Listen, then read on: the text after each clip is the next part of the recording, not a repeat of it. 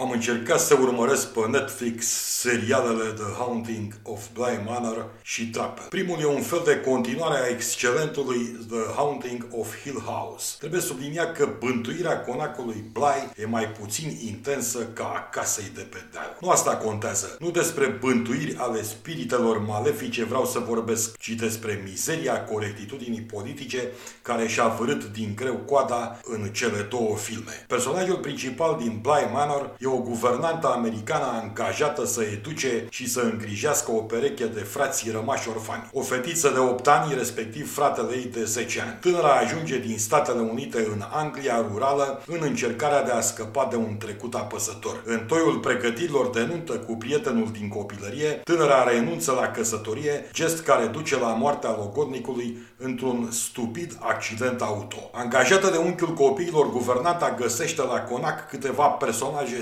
stranii. O administratoră a domeniului care, în ciuda aparențelor, e profund legată de trăiri neplăcute din trecut, un bucătar englez cu origini etnice în India sau Pakistan, o grădinăreasă albă, normală până îți dai seama că o place la modul fizic pe guvernantă și, desigur, cei doi copii, unul mai ciudat ca altul. Nu foarte sigură pe propria sexualitate, guvernanta încearcă să evadeze din trecut prin tentativa unei aventuri carnale cu grădinărea sa într-o noapte stropită din belșug cu alcool. Prin urmare avem o administratoră fată bună, de culoare, dar cu problemele ei existențiale, un bucătar cu origini asiatice, de altfel un om deosebit, dar la rândul lui copleșit de senilitatea unei mame pe care o iubește enorm și pe care o are în grijă, doi copii albi, moștenitorii bogați, desigur, și două femei albe, dar lesbiene. Darul din urmă sună ca drag cu bănuiesc pentru militanții LGBT. Pe semne că ar fi trebuit să notez două femei albe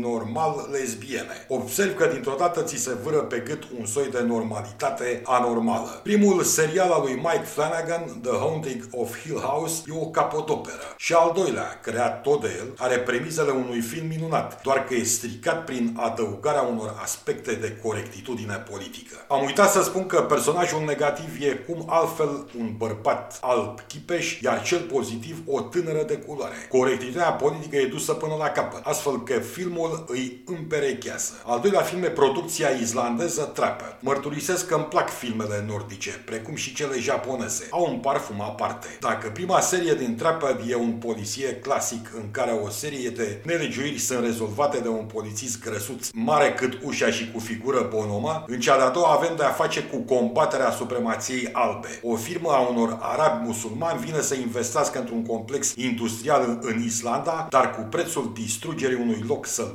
superb din nordul țării. Lor li se opune mai mult prin operațiuni primitive de PR, o organizație fantomatică numită Ciocanul lui Tor. Adepții Ciocanului vor pur și simplu să-și conserve viața pe care o duc de generații. Desigur că sunt în majoritate bărbați albi în plină putere, adică ăia răi. Cei buni la suflet, bine intenționați și dorniți să dea cu bani în populația islandeză, sunt musulmanii care cad la înțelegere cu membrii guvernului în aprobarea investiției. Politizarea unui film polițist bun în prima serie m-a făcut să abandonez seria a doua pe doar două sau trei episoade. Ce au în comun filmele despre care am vorbit? Păi oricât de imbecil ai fi, nu ai cum să nu observi niște șabloane personificarea răului, a vrăjmășiei dată de bărbații albi creștini, în vreme ce pinele e apanajul străinilor, homosexualilor, musulmanilor și celor de culoare. Sunt convins că nu acestea au fost intențiile regizorului și scenaristului. Ne-au arătat-o în primele serii, dar dacă studiourile o cer, oamenii se conformează. Desigur că puteau să refuze, doar că mereu cos de topor se găsesc cu top -tan. La un moment dat am observat că pe HBO Go există un serial numit Roswell. M-am gândit că e legat de celebrul incident OZN din vara lui 1947 și nu m-am înșelat. Curios i-am dat play. L-am oprit pe la al doilea episod când polițistul băiat bun care a închetat incidentul făcea din greu schimb de salivă cu un prieten de prin partea locului. Cum bine știm, Hollywoodul e vârf de uh, lance al stângii politice, dar uneori lancea e atât de lungă încât ne intră în cur, dar ne scoate filmele din suflet. Tot acest amestec de miasme LGBT,